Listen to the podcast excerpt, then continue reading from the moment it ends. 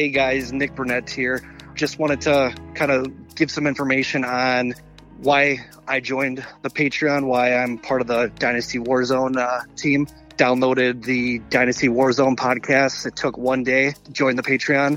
Reached out to Memphis about a situation with one of my rosters. And the kind of feedback I got was, hey, Nick, why don't you give me a call? We went down my roster, and he helped me pull off a couple moves that put me ahead when I thought I was going to be in rebuild mode this year. And that's just part of what comes with the Patreon. Trade talks, just good interaction with guys that love fantasy football. Whether it's 10 o'clock at night or 3 o'clock in the morning, there's always going to be fantasy football talk, whether it's redraft, whether it's dynasty. I joined a couple leagues with the Patreon members, and it's the same thing. Even while we're drafting, we're still shooting ideas at each other. And if that sounds like something that you want to be a part of, pause the podcast now, join the Patreon, and join a great fantasy football group, but more like a fantasy football family. What's happening, everybody? Happy Wednesday, and welcome to the Dynasty Warzone, the People's Dynasty Podcast. And on this week's show, we are going to cover our all 2021 all breakup team. Last week, we introduced you to our sweethearts, but you can't make room for new sweethearts unless you're going to break up with some. But I'm not a player. But tell you who is a player, that's my co-host. He is the man of the hour and the man with the power. He is Jerry Sinclair. Jerry, what is up? Nothing, man. A fantastic introduction from a person who I could never break up with. It is just too good to sit back and talk dynasty theory once again, my friend. You know, I don't want to make the intro too long as, that'll be my little segue into ratings and reviews. And by the way, thank you. We are over 200. We're not at 200. We are over 200 total reviews across all platforms, including well over 180 on Apple, which is the big dog in the yard of podcast reviews. So thank you. But Jerry and I are a bit of goal chasers. So our goal is to get to 300 reviews and 500 YouTube subscribers by week one of the NFL season. How can you do that? Well, you can totally help us by going everywhere and anywhere, rating, reviewing, subscribing, and sharing the show. It is the fastest way to help us grow and get where we're trying to go, and keep this train a rocking. So, Jerry, before I get into what you just talked about, I want to make sure to give a shout out to a very nice review we got just today. And it says, I love the DWZ. Something for everyone. I feel like I learn a lot. A must for fantasy players. And that is from Podbean. And that is courtesy of Andrew Campy. How about that on behalf of Andrew? If I'm not mistaken, an Australian too. No surprise that we have the following in Australia. They are sweethearts, angels. Yeah, love it. Love to hear it, man. Dude, Dynasty Warzone, internationally known, yet locally accepted. I mean, we got folks from Iceland, Great Britain, all over Great Britain too. I mean, not just like England, like you think like London. I mean, like all over that part of the world. Iceland, we talked about this last week. Iceland, Australia. I mean, feels really good to know that we're bringing the People's Podcast international. But one thing you talked about was dynasty theory. So that is the one thing we have always done. And I will admit we do a little bit more of that over at the Dynasty Happy Hour Contractor. But going forward, Jerry and I are going to make sure we mix in a little bit more of the theory talk. I think a lot of shows do a very good job of identifying players, giving you player value. But there seems to be a need and a desire for more strategery, Jerry. Have you noticed that? Like a lot of shows can tell you who's a good player. They can't tell you how to build a winning roster. I feel like there's a lot of that, and that's the void you and I fill here at the DWZ. And what is more important than knowing how to build a roster? I don't know what it is, which is why I like having these conversations, which is why I was happy and fanboyed the first time that I got to be on this show. Speaking of which, I was on my old laptop, and I, crap you not, Randy, I found the first episode that I recorded all those many moons ago, and let me just tell you that I sounded awful. I was absolutely pitiful, and I sounded like a scared child that was curled up in the corner.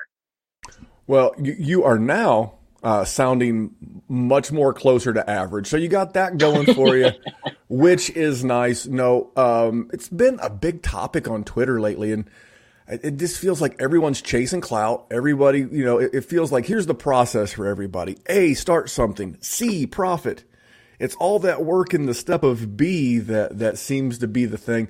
But I've been doing my research, man, and we're going to continue to give you guys more theory-based and how-tos. Like I've always said, a lot of people can walk into Lowe's and say, that's a damn good 2x4. But you got to be able to take the 2x4 and turn it into something. That's what we're going to continue to do. That's why we moved all the rookie content to Sunday night's Rookie Rundown. So this way we can have some how-to best practices.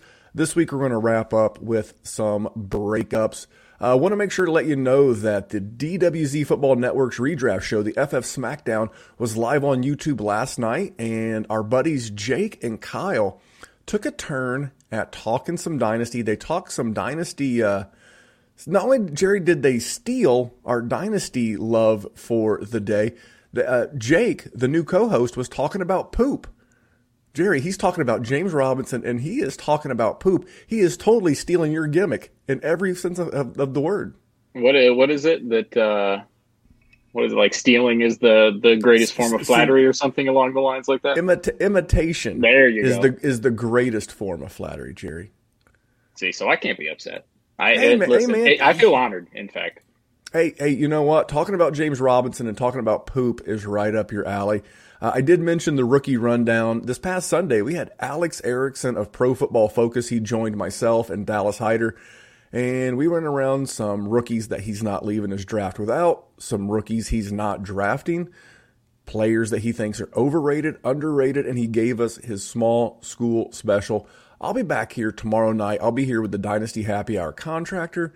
And then I got a lot of love, man, on my Carson Wins pod. I'm going to try to do that sporadically. I don't want to lock myself into another podcast. My wife would not love it. But I kind of want to do like a little grab bag of topics here or there, just sporadic. So that's what makes subscribing all worthwhile. And if you're not following us on social media, it's Dynasty Warzone on both Instagram and Twitter, at Dynasty Warzone. And if you're not on social media, make sure to email us if you need anything. It's dynastywarzone@gmail.com. It's really, really that simple. But, Jerry, that's it, man. 5 minutes of promoting, maybe a tad over because we talked about poop. We talked about theory and game building. But I'm ready to get into this all breakup team. I don't know about you. I'm ready. Are you ready? Oh, yeah. And listen, if talking about poop is not going to be good for an intro, then you know what, Randy? I don't want to be on this damn show anymore because that is a hallmark of this damn program. If Jerry said if loving poop is wrong, he doesn't want to be right. That's so right. We're going to jump into speaking of poop. Let's go right to the tight end position. It's kind of you're an effing pro, Randy. What a segue. It's kind of poopy. I mean, if your tight end's not named Kelsey Kittle or maybe Waller, maybe Hawkinson, maybe we'll see. Getting there. He's getting there. Jerry, what tight end are you breaking up with in 2021? Well, I've got a list of about, I don't know, five written on my notepad here, my handy-dandy notebook with my handy-dandy G2 Pilot pen, premier pen that I will only write with. Let's see, Gronk, Cole Kmet, Jared Cook, Zach Ertz. But I'm not going to talk about any of that because that's lazy as hell. Anyone that's listening to this show knows damn well that a lot of those guys, I mean, Cole Kmet's cute. I would need to see a long line of Notre Dame tight ends, you know, the Eiferts, the Rudolphs, and now the Komets. So you can get a whole lot of tight end meh with Cole Kmet, although I do kind of like Cole Kmet. That's what I'm saying. It's mostly the offense. But I would need to see a tremendous upgrade at quarterback for me to even really fancy him at all other than just being at the bottom of my roster. The other guys are old or, you know, I mean, Zach Ertz isn't that old, but he's a dying asset. The guy I want to talk about is not a dying asset, and he's not old. In fact, he is almost certainly the youngest guy in this conversation. It's Kyle Pitts. I'm not done with him in Dynasty. I don't think he's a bad prospect. I think he's great. I am ready, trepidatious about the fact that rookie tight ends never succeed immediately. That's not to say that this man cannot be everything that we wanted, but this guy already was TJ Hawkinson. This guy already was Hunter Henry. This guy already was Evan Ingram. O.J. Howard? O.J. Howard. David Njoku. Let's keep going. There has been a lot of these situations. Noah Fant. You know, some of those guys are relevant. Other ones, if you're new to Dynasty, you may have never heard of them, or you'd be surprised that somebody has them on the back end of their roster. Looking at you, David Njoku. It's just tough. And there's a lot of situations that he could land in where I just would not love it. And you're talking about a guy that is likely to go pretty early. I mean, the Detroit Lions are not likely to draft him, which is a good thing for them. But there's just like, he's not going to end up in a good situation. That's what I'll say, Randy, which means he's going to be on a bad team. He's probably going to be, you know, growing with a bad team, which is not conducive to immediate value. And that means his most expensive point, at least in the immediate future, is going to be as a prospect. And I don't love that, because that means you're drafting him. And then as he starts to play, he becomes a descending asset. Now, that doesn't mean that it's going to stay that way. I don't think you think that either. But in the short term, the year or 2 years, sort of, you know, like Noah Fant. Like when Noah Fant came out, where was he going? 106? You know, it depends on the. I mean, it depended on the format. Like in a tight end premium, he might have been him. I think him and Hawkinson. Well, I'm talking tight end premium. If we're not talking tight end premium, like he needs to drop. Well, yeah. I remember correctly, and I'm quoting the UDPL, the Ultimate Dynasty Podcasters League, with guys like Tyler Gunther and Izzy Alkafas and people that you would know. If I remember correctly, that year, I believe Hawk and Fant went back-to-back at the 107 and the 108, if I remember correctly. If not, it was like the 108, 109, but it was right there in what we'll call the just past the midway point. And would you say they have grown in value? I think Hawkinson has a little bit. Like I don't think you could buy Hawkinson for like the 108 right now. My issue with Pitts is that Pitts, I saw a mock draft today on Twitter by some very well-respected companies, we'll call them, you know, and Pitts went at the 104. And you know, what I'm Randy Young, but what Randy Jackson used to say on American Idol, for that reason, dog, I'm out.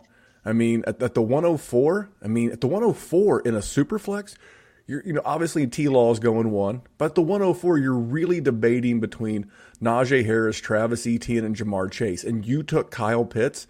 If I had the 104, more than likely you have the 204, right? Yeah. I would much rather reach a little bit at the 204 and maybe get Pat Freiermuth of Penn State or a Brevin Jordan of Miami. Or at the 304, you could reach for a Jake Turd Ferguson or anyone. There's the kid from Boston College I'm drawing a blank on. I agree with you. I think the Pitts is kind of like a snowball that you started on the top of a mountain, and as you roll it down the hill, he just continues to pick up steam. I'm not saying that he may not be a hit. I agree. At 104, but at what? So what? Why Jerry's breaking up with him? And tell me if I'm wrong. It's the cost of acquisition? It's the barrier to entry to get him on your team. Just for now too. There's nothing that I am saying that makes me suggest that this man is not going to hit and could potentially be good. Well, if you're taking a 104, a guy at 104 or 106 or 107, which I cannot imagine he drops past that, you're going to need immediate production, or at least you could potentially draft someone with immediate production in that section. And Kyle Pitts is not likely to be that. Even elite tight ends. I mean, George Kittle, he's an elite tight end, right? He gets injured a lot. So that leaves Travis Kelce, and he's in the situation with Patrick Mahomes and Andy Reid and Kansas City. There's only one situation like that. The amount of ways he could disappoint immediately in his career, I just don't love it. I don't love it. I don't want to risk that much right now for a tight end, which is really a luxury pick. Well, let me hit you with some spots, and which one of these spots makes you want to take him at the 104 or the 105? You tell me where. So as crazy as it sounds, I don't think him and TJ Hawkinson lined up as a complete mix match. Because, you know, I've heard a lot of people call Kyle Pitts the best receiver in this class. Forget tight end. They say he could be the best receiver. I don't know about that. I'm a big Jamar Chase guy. But, okay, so if he goes to the Bengals at 5, okay. Joe Burrow, and you know, Joe Burrow, you know, okay, maybe that's justified, cool. A top 5 pick. The Eagles at 6, I don't think they do that. They could go quarterback. They could go wide receiver. They've already got Dallas Goedert. The Lions at 7, I don't think so. The Panthers at 8, I don't think obviously the Broncos wouldn't at 9. The Cowboys probably wouldn't at 10. They definitely need defense after investing. But let's say they do. How pissed off are you? Well, I'm not pissed off because I don't have him yet. But I know a lot of people in Debbie. It's not good. In that situation. Exactly. You got CeeDee Lamb, you got him more. Yeah. I mean, the spot that I see him landing in the top 15 or 16, I would not hate the Chargers, obviously. No. Although there is Mike Williams, Austin Eckler. We'll wrap up. I think arguably that's one of the best situations he can land in too.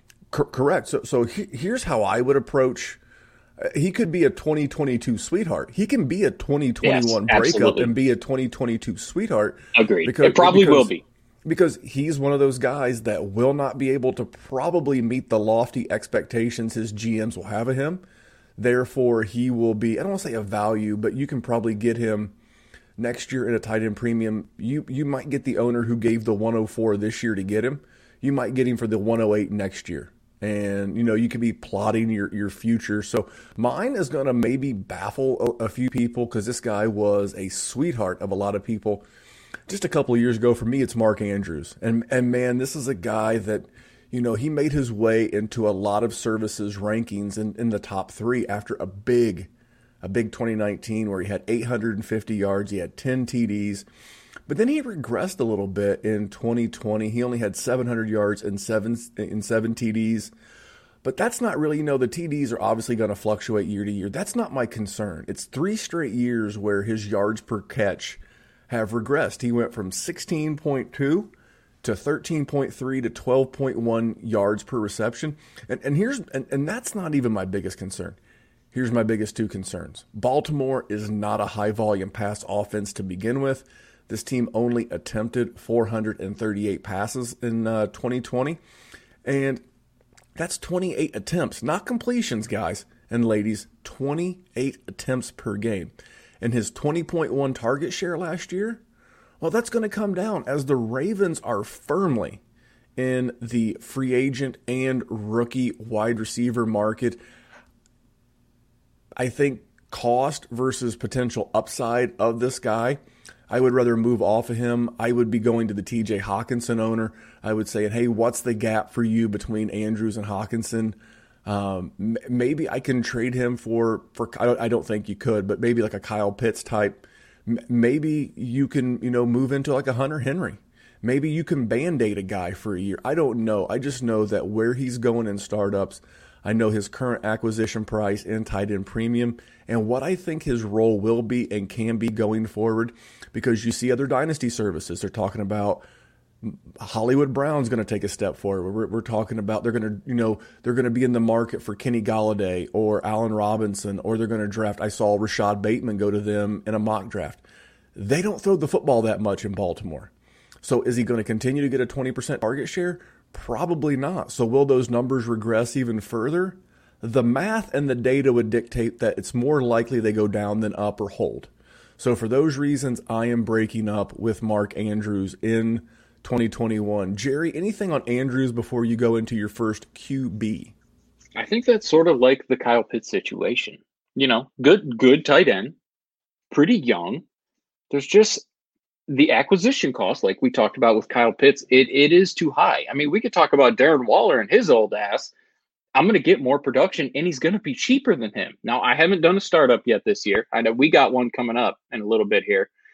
I'm going to guess Darren Waller has moved up a little bit compared to, you know, where the narrative has been around him.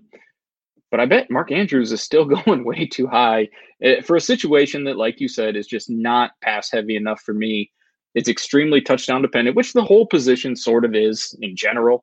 But I'm with you. Not mad at you at all for that. I would rather take him to the Mike Gusecki owner, who was my tight end sweetheart last week, and see what that owner GM would give me in addition to Mike Gusecki to get Mark Andrews. What if it's a second? You cool with a second? Probably. In a super flex tight end premium, sure.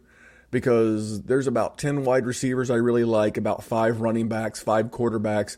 You sprinkle in a couple of tight ends, and you're looking 24 deep. So yeah, I would take Gusecki in a decent. I would prefer to be like the top half of round 2, right? But I'm gonna listen. Maybe I can get 2 seconds. Maybe I can get like the 208 and a 2022 second, and just put that in my hip pocket.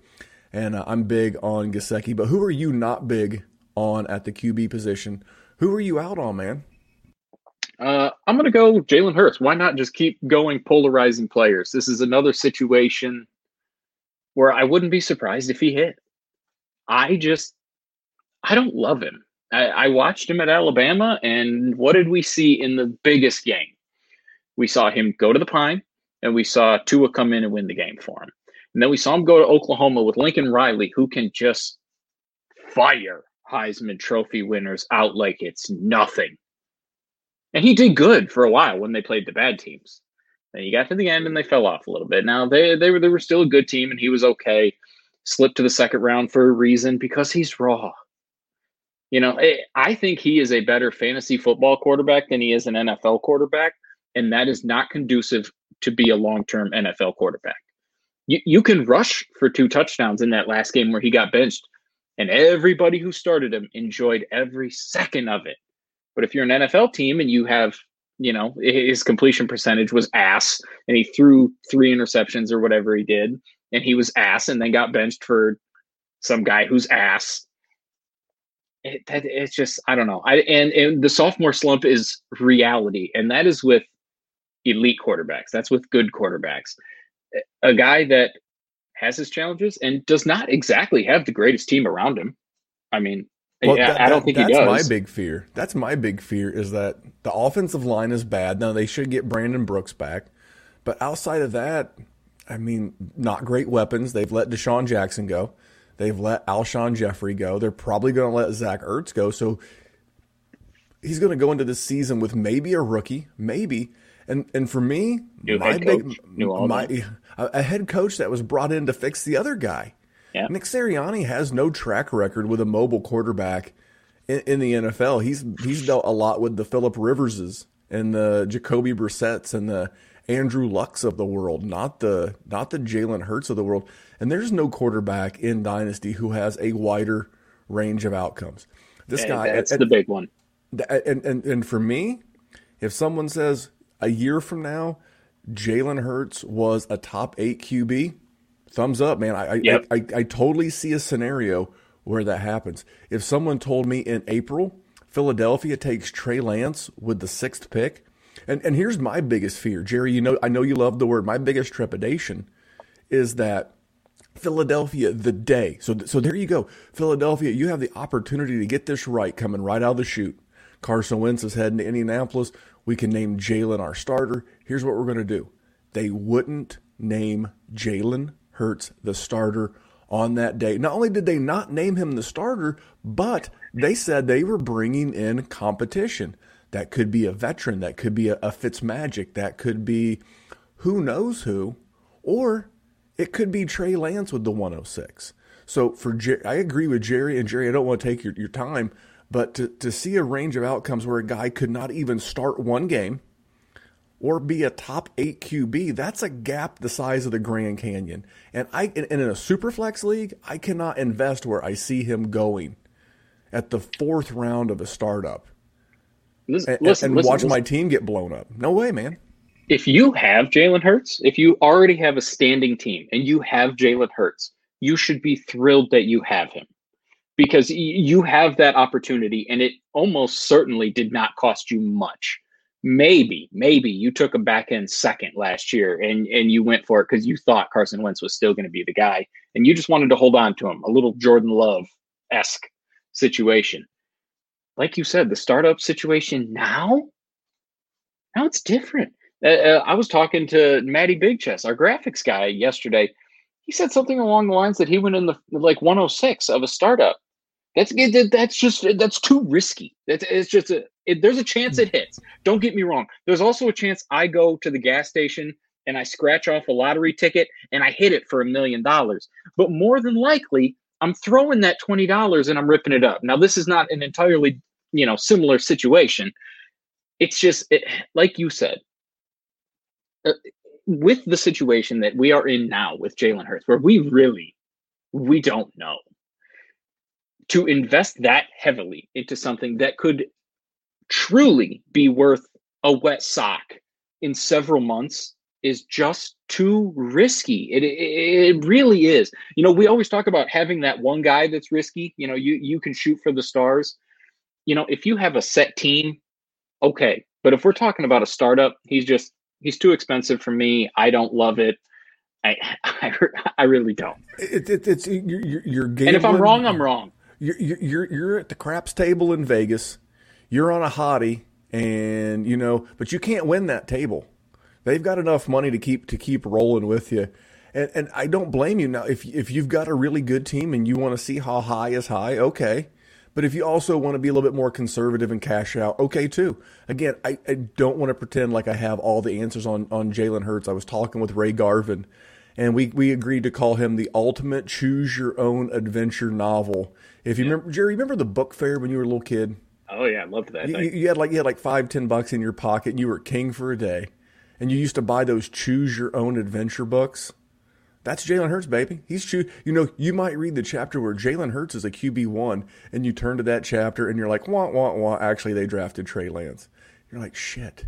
Or you may choose the adventure, and Jalen Hurts is a top QB. I'm gonna break up with one of the top QBs in all the NFL. He's actually the reigning and defending MVP of the NFL. It's Aaron Rodgers, guys. He just turned 27, and please don't 37. Please don't give me Tom Brady. Tom Brady is the exception. He is not the rule. The best case for Aaron Rodgers is Drew Brees. And I'm all on board with Aaron Rodgers in a redraft in 2021, but he is giving you. This guy did CPR on his dynasty value. And the Shanahan bump, that's the bump in production that comes in year two of the Shanahan offense. We saw it a couple of years ago with Matt Ryan and his MVP season. We saw it in year two with Jimmy Garoppolo when he went to the Super Bowl with the 49ers.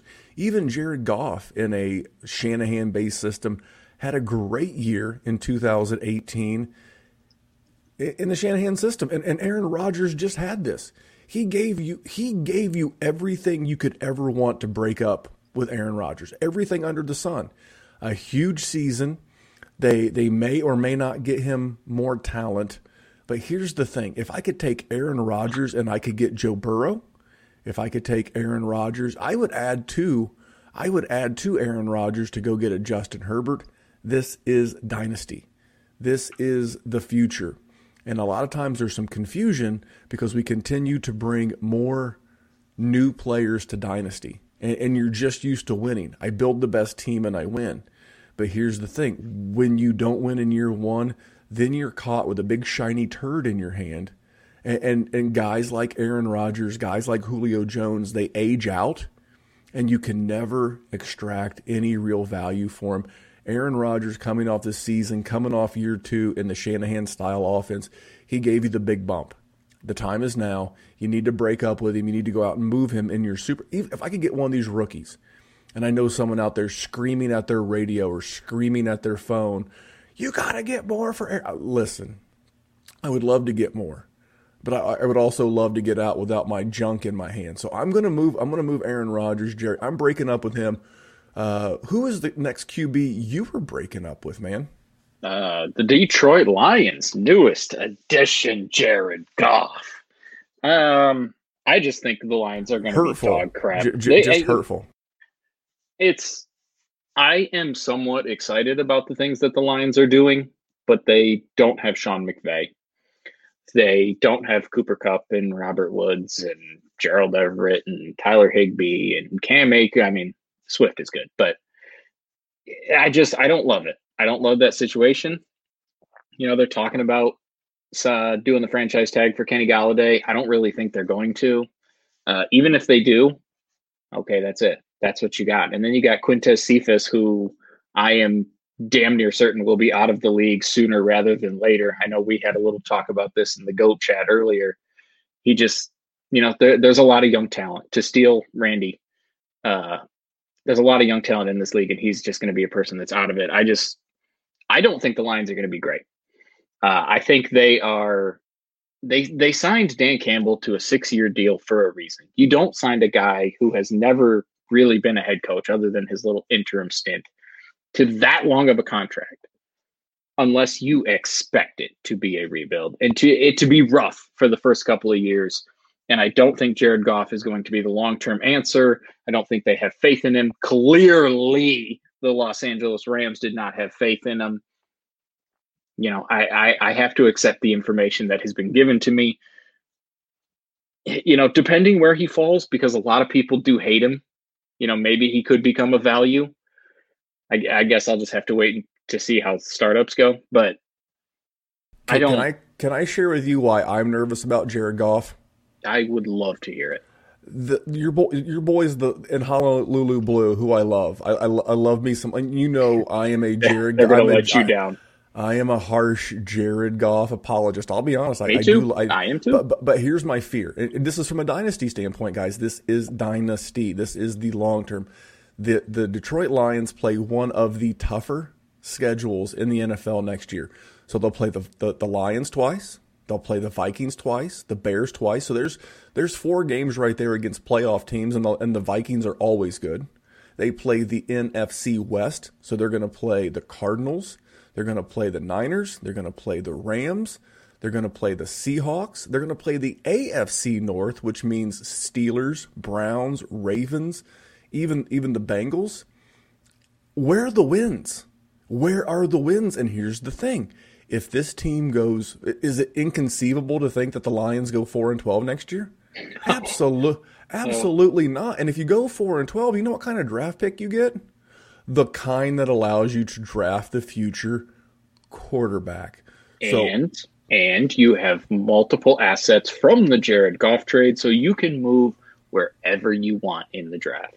Hey. You know, it's one of those things. You got to look further down the road in dynasty, and that's why I'm moving on from this guy, and that's Ryan Tannehill. I love me some Ryan Tannehill. I mean, he's been as good as gold. I can't tell you how many startups I did in 2019 where I picked him up as a QB 4 or 5 because I had zero confidence in Marcus Mariota, and by week 7 when he took over.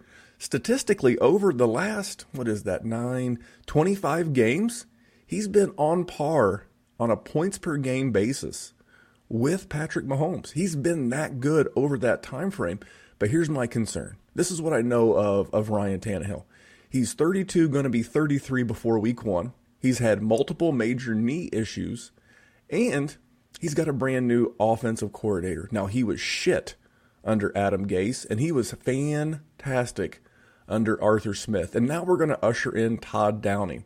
And Todd Downing did not set the world on fire the last time he was the offensive coordinator in Oakland. As a matter of fact, Derek Carr in 2017 under Todd Downing had his second worst statistical season of his career and the absolute worst season of his career outside of his rookie year. So what does that up to?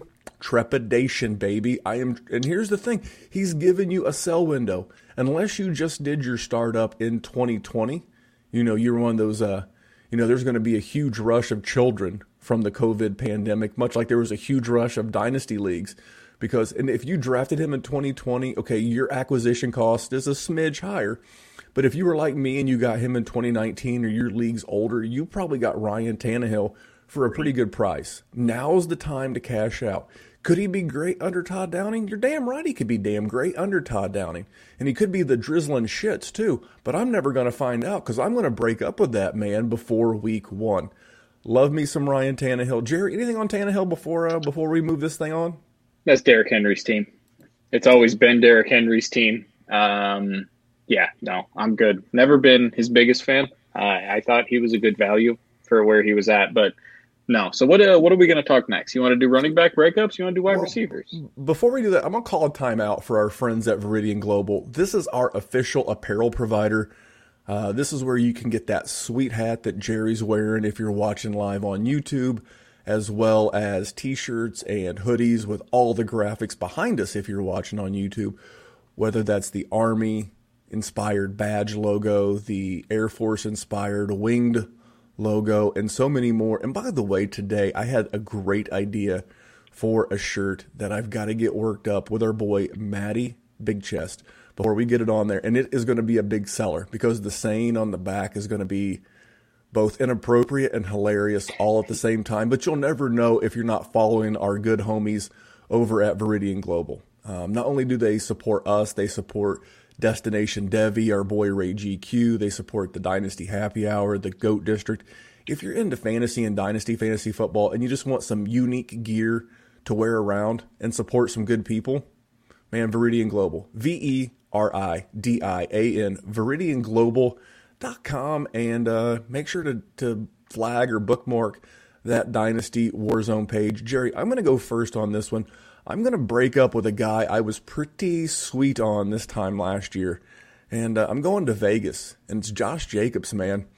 So as I was doing my research on Mr. Jacobs, here's an interesting stat for you. In 2019, his rookie year, he averaged 4.8 yards per carry, dipped almost a full yard to 3.9 yards per carry. And, you know, he's weird. He is weird in the fact that he is no longer a rising star for me in Dynasty, but he is the safest RB2 in Dynasty.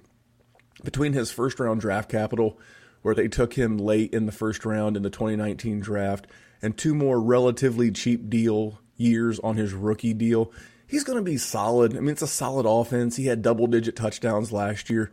My concern is this. He is averaging right at 2 receptions a game, and that's across his 28-game career sample size. And another stat blew me away. 0. Jerry, 0 career receiving touchdowns. And it always feels like they're always going to have some jag, POS running back in the backfield, whether that's Jalen Richard, not Richard, not up in here. Jerry, I'm not even going to play the sounder. Not up in here. It's not Richard. It's Jalen Richard. And then something named Devontae Booker. When John Gruden and the offensive coordinator feel like it's more important to put Jalen Richard and Devontae Booker in there on third down, I can't trust Josh Jacobs. Again, if you have him, it may be a sunk cost. But if you can get someone to give you like a top 6 pick and a super flex, or maybe even a top 3 rookie pick in this class, I'm going to listen. I am nothing against Josh Jacobs. He was technically an RB1 last year, but man, I see a lot of up and comers like Cam Akers, like J.K. Dobbins, and so many more. And I just, if we look back a year from now and Josh Jacobs was the RB18. For 2021, are you shocked, Jerry? Are you like, oh my God? I mean, not crazy shocked, but I do think he's going to finish. I think he'll probably be a boring RB1. I think he'll be the guy. I think he'll be the guy that finishes as RB11. It'll be because he plays 16 games. I just think it's because he'll play 16 games. He is boring. I thought he was going to take. Bro, I thought he was going to take that next step too. He didn't. And you need passing. You really do. He maybe there's a chance he becomes a value because a lot of people are down just like you are, and me for that matter. So there's a chance, and he's not dead. And you know, there's a lot of running backs where the impending cliff is coming. And like you said, I don't think that's the case for Josh Jacobs. So you can have him and you can be fine with him. But I'm cool with it. I don't hate you. The guy I'm going to talk about though, I think the cliff is coming, Randy. You have been trying to push this man off a cliff for a long time. And I just keep reaching my hand out and I hold him up. And this year he finally emerged. He's got the feet of Le'Veon Bell and he's got the awareness of Jamal Charles and whatever the hell that graphic was. He's got the agility of a panther. Yeah. And the vision of a hawk. Yeah, whatever the hell the strength of a rhino. Dumbass ESPN graphic was. My guy's David Montgomery. I don't love the future of the Bears. believe it or not, I have always thought the Bears are dog crap, and yet somehow they still make the playoffs sometimes with – I mean, the Lions are bad, but it's so horrible to watch the Bears. This dude was so propped up by touchdowns that it's unbelievable. I mean, you look through like the first 9 games, this man had, I think, like 2 touchdowns. And then the last 6, he had like 8. He just – here, let's look at his rushing yards. You ready for this, Randy? This is going to be a great time for both of us. Okay, 64, 82, 45, 27, 29, 58, 48, 89, 30 before you start getting into where he actually starts scoring touchdowns. But still, none of those are great. He did catch some passes. You know, he was usable. You know, he finishes like RB6, which is just stupid to think about because, you know, he's a guy that can break tackles and fall forward for an extra 3 yards, which is nice from time to time. I just, I don't love the longevity of this. Going forward, it just seems like a fool's errand to try and invest in that. Like, do you think he's going to get a big major contract from a team? He's going into what, year 3? So there's no rush. I think he was a second or a third round pick. So he was a third round pick, 73rd overall. So he was high third round pick. Here is my, I don't want to say concern, but I just don't think the receiving yards are going to be there and the receptions are going to be there the way they were this year. I mean, he had a game with 7 receptions, with 9 receptions. He had one with 5, 5, 4, 4. So I mean, he gave you the opportunity to sell him, is what he did. He gave you 54 total receptions, but here's the thing: how many of those 54 receptions, more than double, by the way, his rookie year where he only had 25? What happens in 2021 when Tariq Cohen's back from the ACL? Does that go back down closer to 30? It feels like it would. It feels like he was the beneficiary of the Bears not having a great offense all the way around, and it felt like him picking up some receiving game work he may not have got had Tariq Cohen still been out there. So I'm with you. I'm going to hit you with my next guy, though, Jerry. And this one may wow you a little bit, but what I'm trying to do, and I could have kicked the show off by prefacing this, is I'm trying to give you names that, from a redraft standpoint, all the guys that I've mentioned so far, I'm totally on board with every single guy that I've told you to break up with. But this is Dynasty. I'm trying to give you some thoughts. And again, this goes back to that theory. Anybody can tell you that David Montgomery had a good 2020. How do we operate with David Montgomery going forward? And that's why my guy's Dalvin Cook. Hey, listen, man, I know Dalvin Cook had his clearly the best year of his career last year. But with running backs especially, I'm going to be a year early than a year late. This guy is going into year 5 of his career. He's been paid. I will tip the old Titleist cap to him. He has played 14 games 2 years in a row, but this doesn't change the laundry list of injuries this guy has going back to college. Even into high school, I think he had a shoulder injury there. And it's just time to move on. It doesn't mean that he can't win you a league. It just means that I would much rather be going after younger guys like your boy in Honolulu Blue, DeAndre Swift, Cam Akers, Antonio Gibson. I don't think you're getting Jonathan Taylor for Dalvin Cook, but I'm looking to go that maybe. It's close. Man, you're right. You probably do have to add something. It's not. It's possible versus probable. Is it possible you could get him? Anything's possible. Okay, is it probable? Probably not. But I'm looking to get in that next tier, man. If I could get Cam Akers and a 2021 first, even a mid first for Dalvin Cook, it feels like I'm selling low.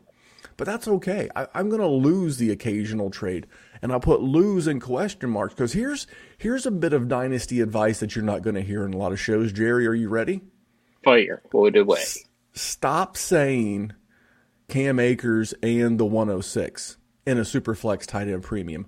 Start saying Cam Akers and Trey Lance. Are you going to take Cam Akers and Trey Lance in a super flex league for Dalvin Cook? If you need a quarterback, it may not be a bad time to make that move.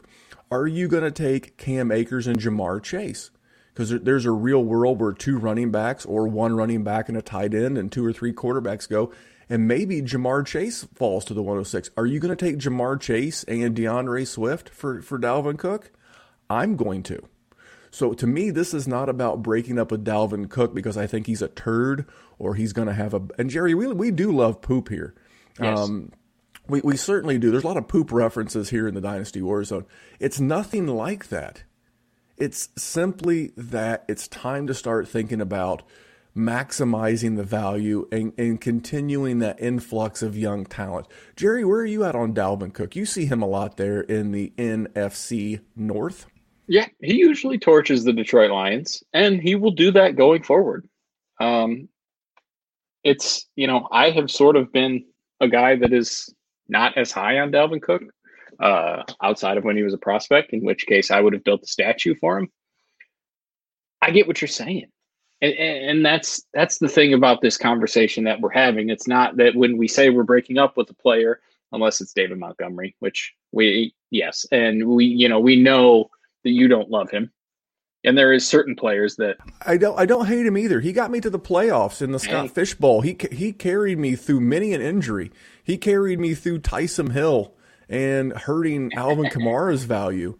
It's not that. Again, it's the I'm looking to cash my chips in, but before my chips turn to less valuable than they were, say, a month ago.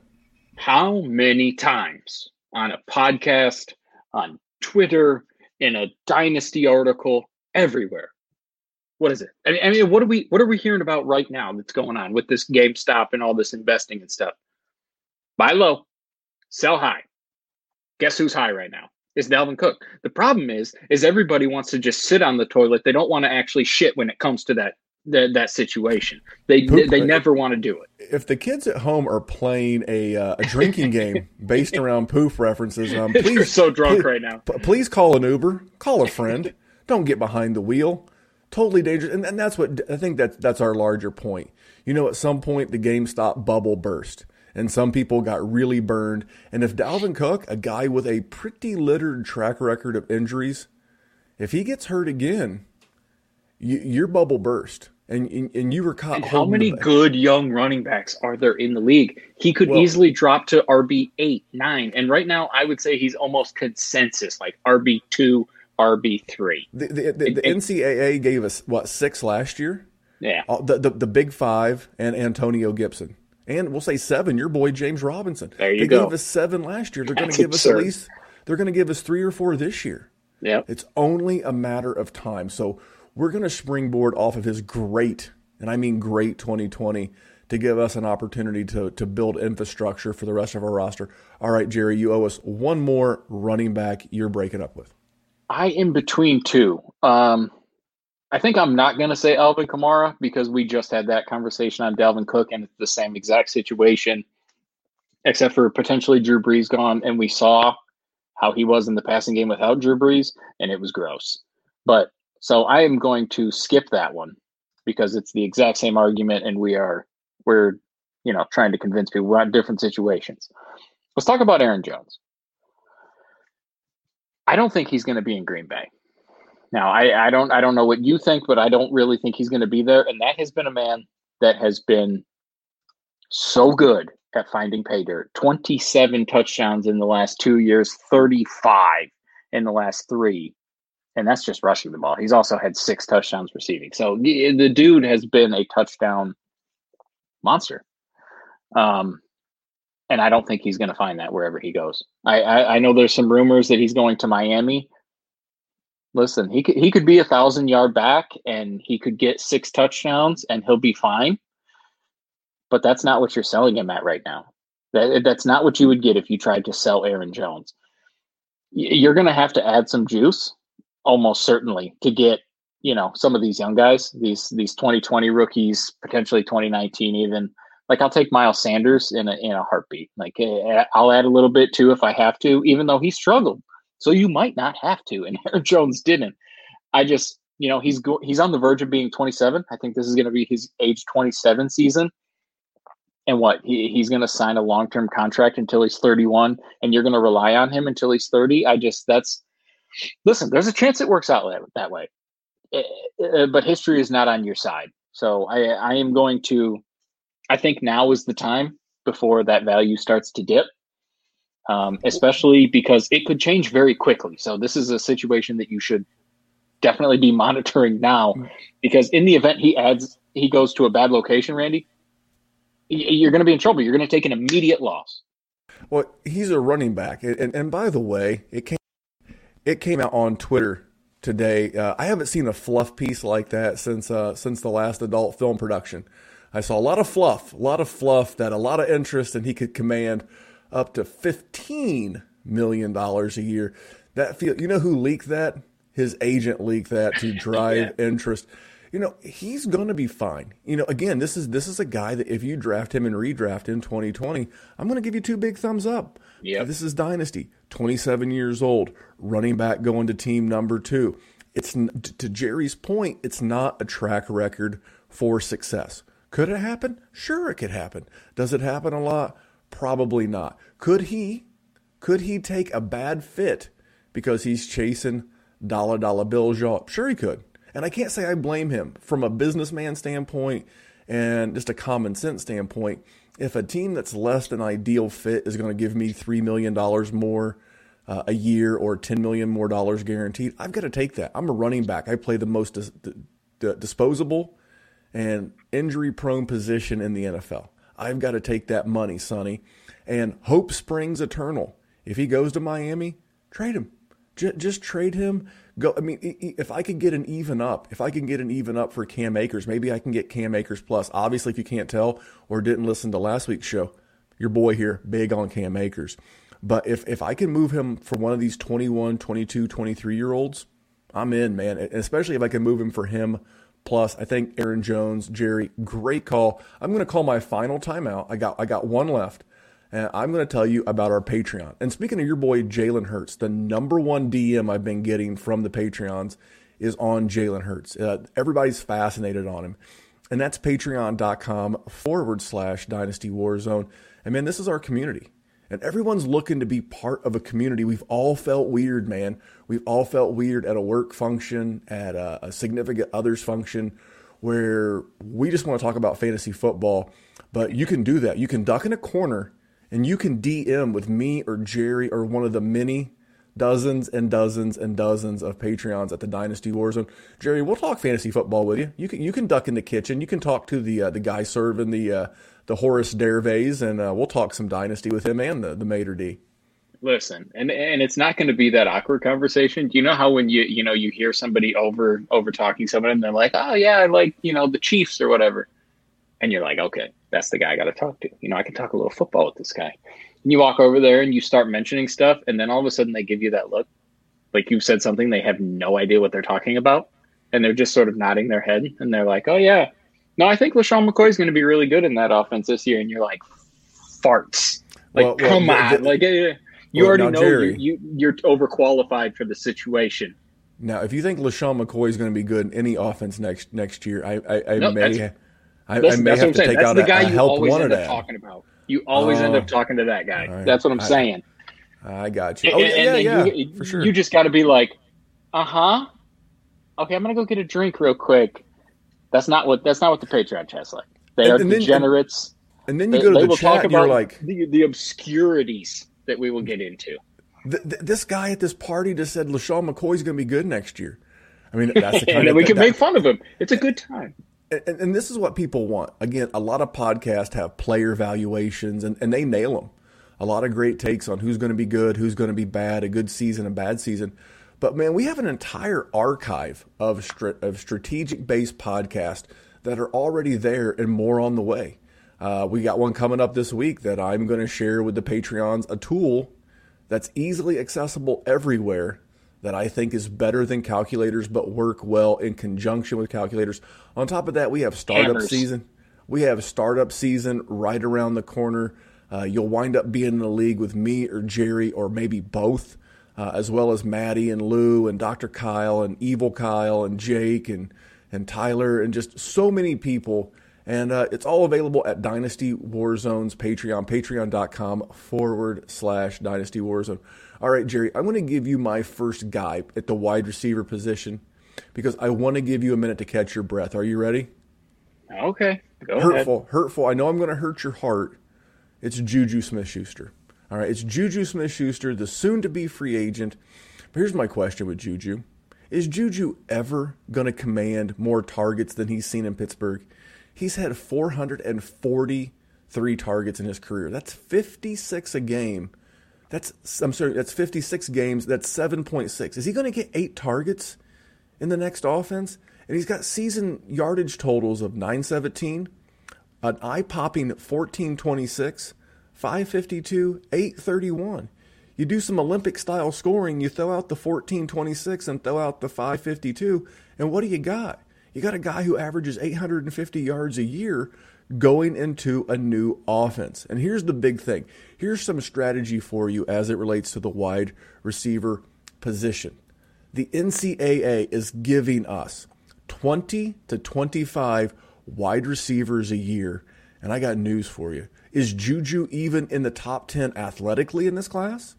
If Juju was in this class, if he was with the Batemans and the Moores and the Smiths and the Waddles and the Chases, where's Juju going to go in this class athletically? Somewhere around the middle. You don't know where he's going. He's going to go to a new team, not always a recipe for success when wide receivers change. And I said it earlier on Twitter, Juju Smith-Schuster, to me, is what happens if Sterling Shepard could stay healthy and play 14 to 16 games a year. That's really who he is. He gets a lot of love because he's an interesting fella.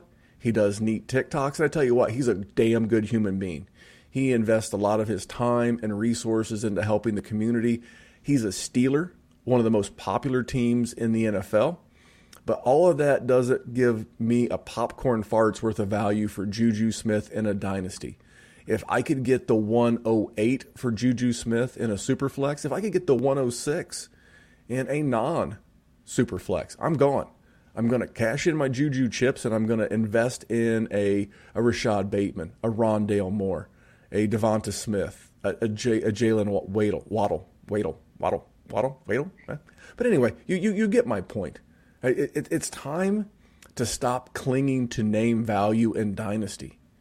You know, I did the same thing, by the way. So I'm sharing with you guys the lessons I've learned from my own bad beats over the year. This is when I fell in love with a guy from Michigan named Braylon Edwards. And I was always going to recapture the heat that was that 1,600 yard and 16 TD season with Derek Johnson, Derek something. I don't know. He made a Pro Bowl that year. He was a Brown. But I always thought he was going to recapture that magic. And he never recaptured that magic. That one mysterious season just kept me coming around a season too long. So I'm sharing with you the lesson that I've already learned, and I'm not going to learn it again with Juju. Jerry, I know that hurts you. You are a Juju fan. But I've got to come clean. That's how I'm feeling. I think it's fair. It's tough because what do the Steelers do? They make wide receivers. Chase Claypool, Deontay Johnson, and Martavis Bryant, and Juju, and Antonio Brown, and we can keep going. Emmanuel Sanders. They always have. They probably will continue to do the same exact thing. He would have to land in a very good spot. And that does not mean he would repeat the 1,400-yard season.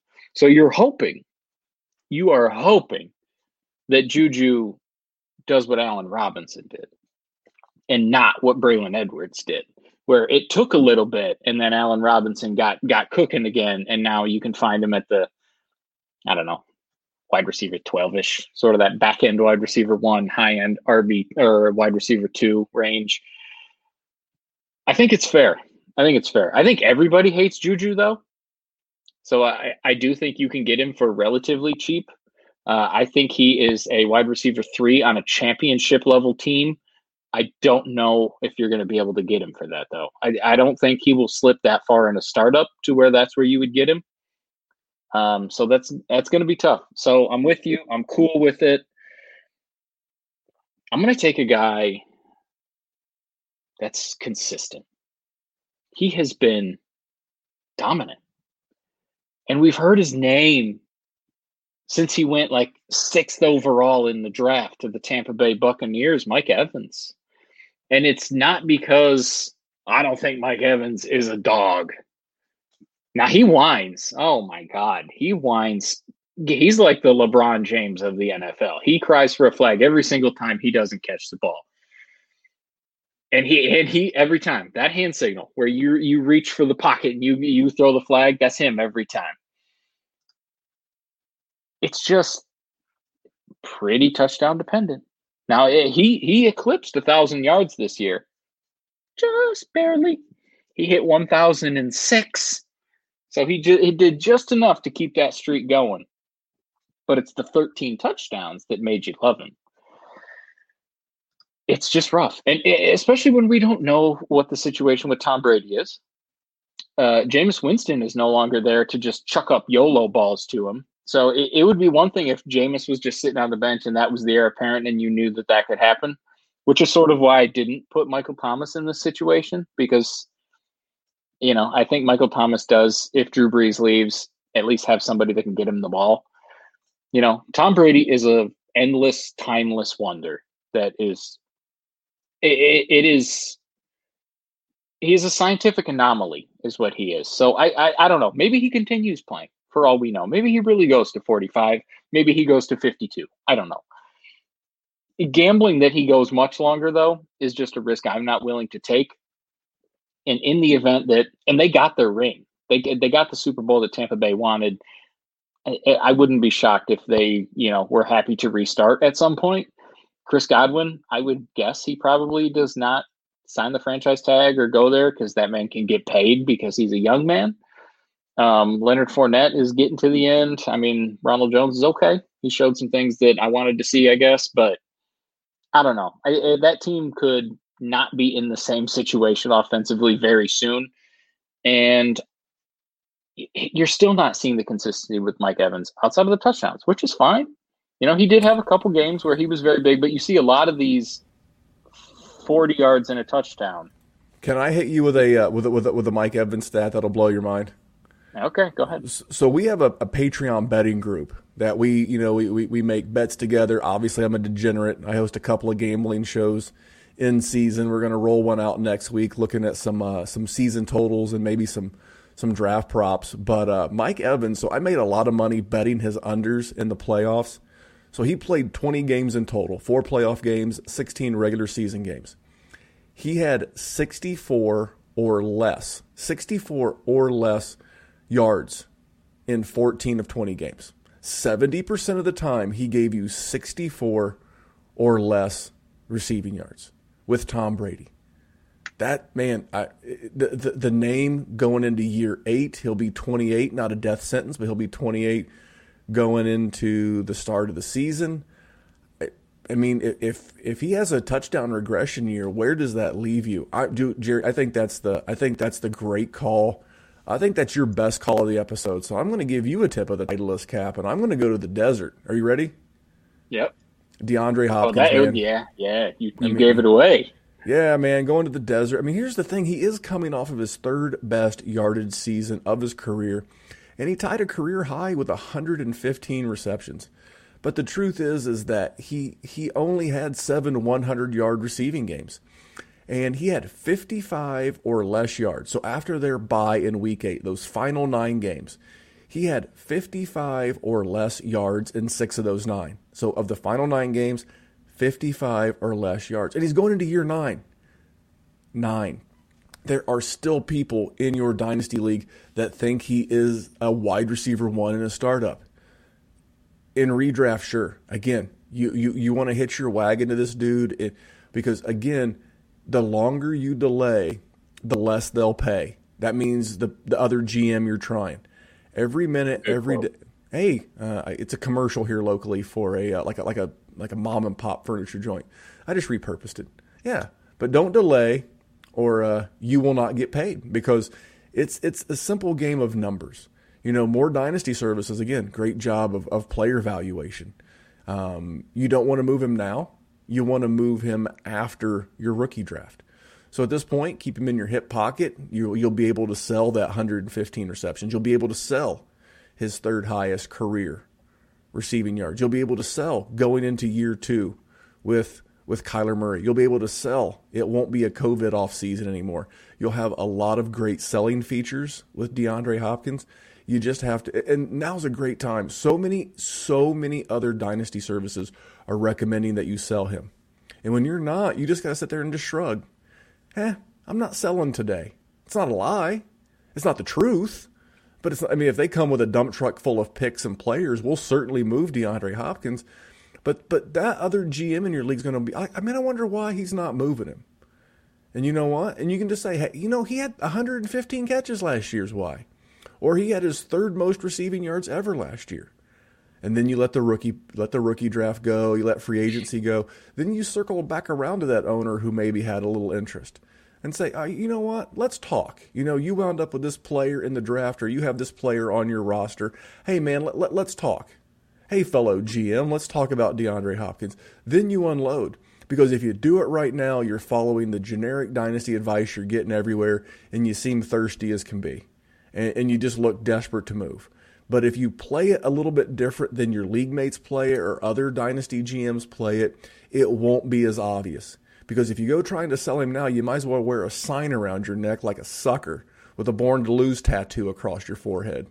If not, you might as well wait, move him when the opportunity's right, because what's going to happen? The fantasy footballers in their redraft show are going to be drafting him high. Matthew Berry on his redraft show are going to be, you know, talking him up. Let someone else artificially inflate their value because dynasty players listen to redraft shows. Then, and only then, do you swoop in and make a move on him. And maybe you only wind up with a young player and a 2022 first. That's cool. I'm down. I'm hip with that, man. I'm good. So I'm moving DeAndre Hopkins. There's a little how-to behind how my mind works, the mind of Memphis, if you will. Jerry, give us one more. Give us one more guy. And anything on Mr. Hopkins or my tactics. The tactic is the most important thing that you just mentioned. There is so many situations, because what do we talk about all the time with rookie picks? Wait until you get closer to the draft, because they'll increase in value every single time. Here's the thing about players like DeAndre Hopkins. When teams start to get excited about winning a championship, when they start seeing that their team is in second or in third or in first, and the trophy is there and the money is there, everybody starts to value players like him. They start valuing redraft players much higher. I love it. And the problem that I see everywhere. I am in a lot of leagues. I know you are too. I know everybody that's listening right now is too. You don't see that. You don't see that kind of discipline with a lot of teams, where they want to make the trade and they want to do it, but they're trading the wrong people at the wrong time. And I think DeAndre Hopkins is a perfect scenario like that. Wait until you get in season, and then you can just milk that puppy dry and it'll be great for you. But my guy, what the hell? I might as well piss on the Detroit Lions a little bit more. Kenny Golladay, Randy, he had his good season. You know, Matthew Stafford comes out his first 8 games, and he's on fire. And then David Blau comes in, and Jeff Driscoll or whoever the hell else they had. And Kenny Golladay was still eating, and he was still getting you fantasy points, and he was going nutso. And he had a 1,200-yard season, 11 touchdowns. Oh, my goodness gracious. We got to see Matthew Stafford. You know, this whole year, he played 5 games. He had 300 and some yards. Kenny Golladay, that is, with Stafford. Then he got hurt.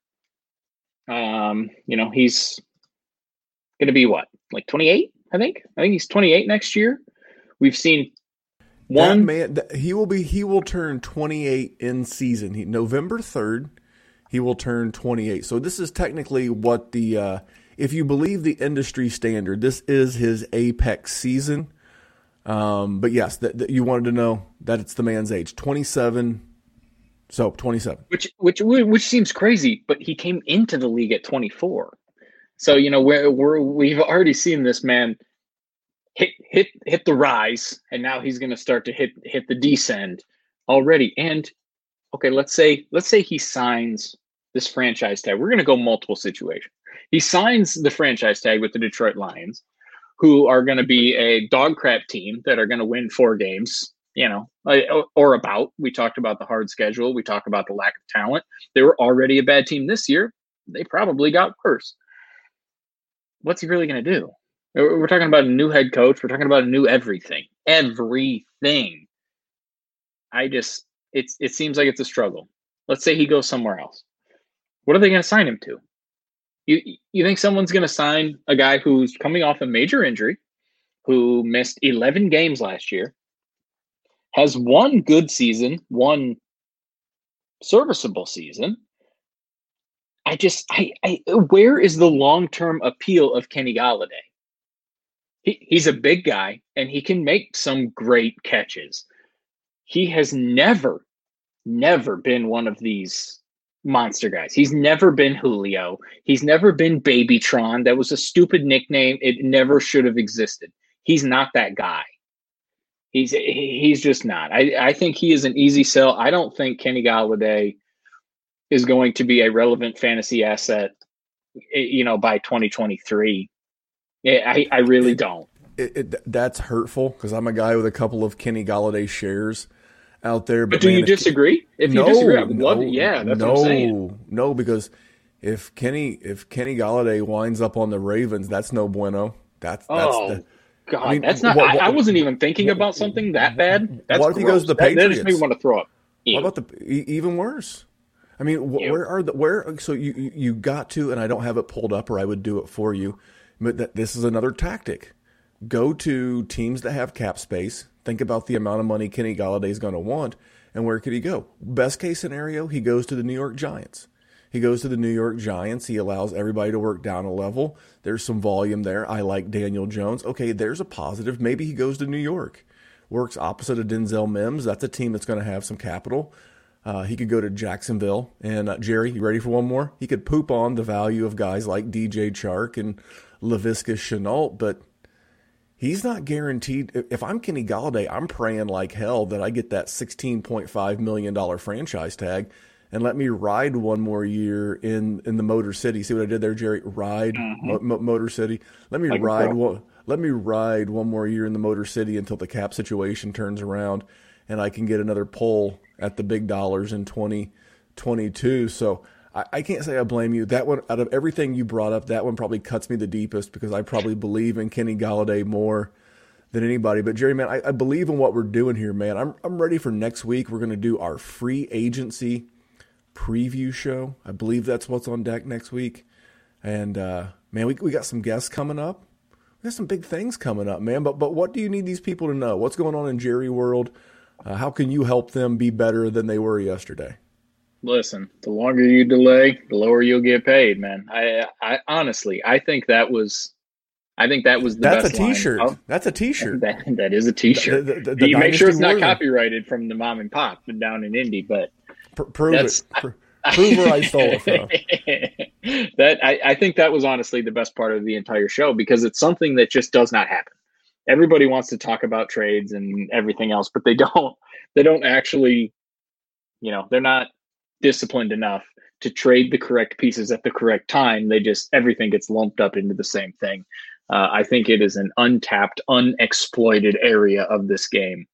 So that was my favorite part, at least. That's what I took from it. If you delay, you won't get that pay. So, and that's the thing that I enjoy doing. I do that a lot at the Dynasty Happy Hour Contractor. It's one thing to tell you who to trade. It's another thing to tell you how to trade for them.